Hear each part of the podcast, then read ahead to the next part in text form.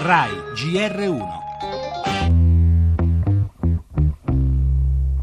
Declaro abertos os Jogos Olímpicos do Rio, celebrando a festa sul podio come a Sydney, Gregorio Pastrini, medaglia d'oro. C'è, quindicesima stoccata, Beatrice Vio è campionessa paralimpica 2016. E la rete, la Germania è in semifinale, alla fine i tedeschi hanno la meglio sulla nostra squadra e passano alle semifinali di Euro 2016. Blatter e Platini, i due imperatori del calcio mondiale ed europeo sospesi dalla FIFA. Gianni Infantino, un presidente per metà italiano a capo della FIFA, è cominciato ufficialmente il dopo Blatter. È finita, la Juventus conquista il suo quinto scudetto consecutivo, un dominio incontrastato quello della Juventus.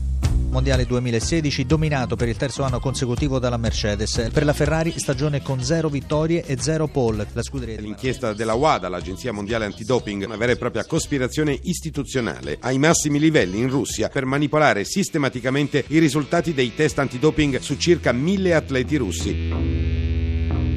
Mohamed Ali è morto. Il grande campione si è spento in un ospedale di Phoenix dopo la carriera sportiva. Le emozioni olimpiche e paralimpiche, l'ennesima annata grigia per la rossa di Maranello, lo strapotere Juve in campionato, il sogno finito troppo presto dell'Italia targata Conte agli europei francesi e ancora l'epocale cambio della guardia ai vertici del calcio mondiale dopo lo scandalo senza precedenti che ha travolto la FIFA, ma anche un'altra vicenda oscura e tuttora apertissima, il doping di Stato in Russia.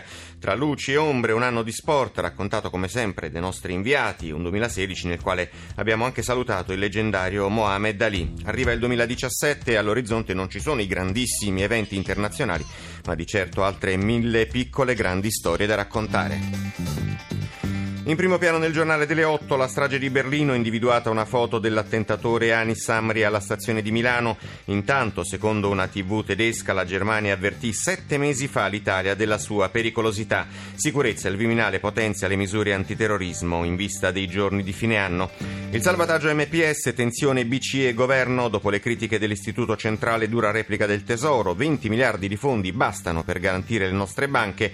E ancora, ieri il ministro dello sport Lotti è stato interrogato nell'ambito dell'inchiesta Consip. Università, in arrivo le lauree professionali orientate all'entrata nel mondo del lavoro, vedremo di che cosa si tratta e vi daremo anche conto del meteo, avremo freddo intenso soprattutto al nord. Il cinema, addio a Carrie Fisher, l'indimenticabile principessa Leia di Star Wars. Musica, torna Notre-Dame de Paris, abbiamo intervistato Riccardo Cocciante, autore delle musiche di quest'opera.